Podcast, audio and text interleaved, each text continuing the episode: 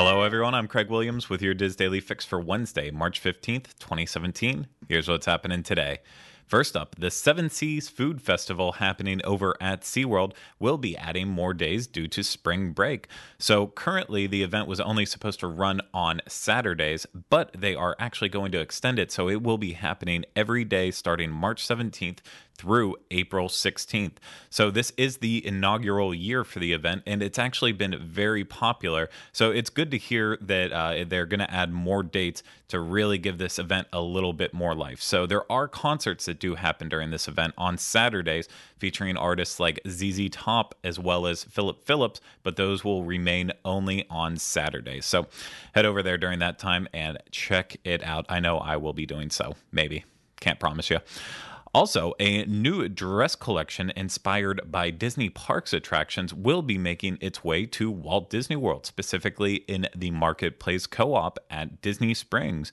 So, the new line, which will be part of the dress shop on Cherry Tree Lane, will be inspired by Disney Parks attractions like it's a Small World, The Enchanted Tiki Room, Haunted Mansion, Tower of Terror, as well as Alice in Wonderland, Orange Bird, plus many more. So these won't actually be costumes, but they will be a way to, a way to share your Disney passion through dresses and accessories. So they will premiere on March 31st at the trunk show at the dress shop on Cherry Tree Lane. And then these items will also make their way out to California at Disneyland uh, at the Vault 28 store in downtown Disney, but those will only be select items. There will also be select items coming to the Magic Kingdom sometime in mid April, and unfortunately, no items will be sold online at this time.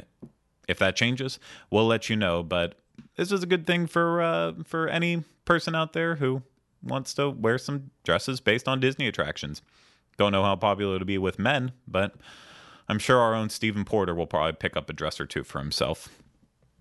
Now, finally, wrapping things up, Pirates of the Caribbean will be celebrating its 50th anniversary this Saturday, March 18th, and the big celebration begins tomorrow. So, there will be special menu items throughout all of New Orleans Square as part of the celebration. And of course, exclusive merchandise will be sold, including some limited edition pins, as well as one of those fun I Was There shirts. And if you're an annual pass holder, holder, sorry, you'll be able to get an exclusive I Was There shirt that the rest of us people who aren't pass holders can't get. So, right now, Pirates of the Caribbean is down on a uh, refurbishment, but hopefully it will open tomorrow to coincide with the beginning of the celebration. But regardless, it's exciting that this iconic attraction is hitting 50. So, happy early birthday, Pirates of the Caribbean. Also, this isn't a news item per se, but I just have to mention this morning the newest trailer, well, the first trailer, I guess, for the new Pixar movie Coco was released. And oh my gosh, as soon as you're done watching this, go over there and watch it. Don't stop this in the middle and all that. Finish this up. But you have to see it. It looks amazing. That's all I'm saying about it. Moving over to the DIS. Today, our featured article comes from Tanya Nyes, I believe, and she reviews the Illuminations dessert party that happens over at Epcot.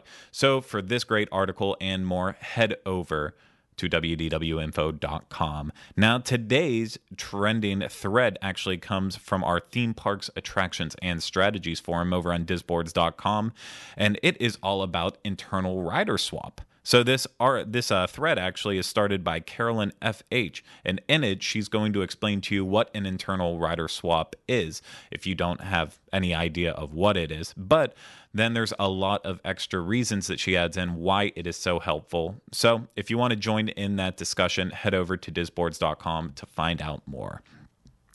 Now, today on the DIS Unplugged, we don't have any shows for you, but on youtube.com slash DIS Unplugged, we will have a mini-sode for you. And this is a really fun mini-sode that will be available later today. It will actually be uh, Rhino, myself, and Steve discussing Disney movies that we wish could turn into Walt Disney World attractions. And you just have to wait to hear what I had to say because it is ridiculous. I'm embarrassed for it, but the attraction would be amazing. Let's wrap things up with the weather. Out in Disneyland today and tomorrow, expect sun with temperatures right around 80, and then lows will be in the mid 50s. Here in Orlando, we're actually seeing a bit of a cold front move in. So today and tomorrow, you're going to see a lot of sun, but it's going to be in the low 60s for our high, and then our lows are going to be in the low 40s. So that's why you will see lots of pictures of me bundled up over the next couple days, or you won't see anything of me because I don't like to share my personal life with you. For links to more information that was discussed on today's DIS Daily Fix, please visit the Daily Fix main page at wdwinfo.com slash daily fix. That's going to do it for me today, but we will be back with you tomorrow for the next installment of the DIS Daily Fix. Have a great day, everyone.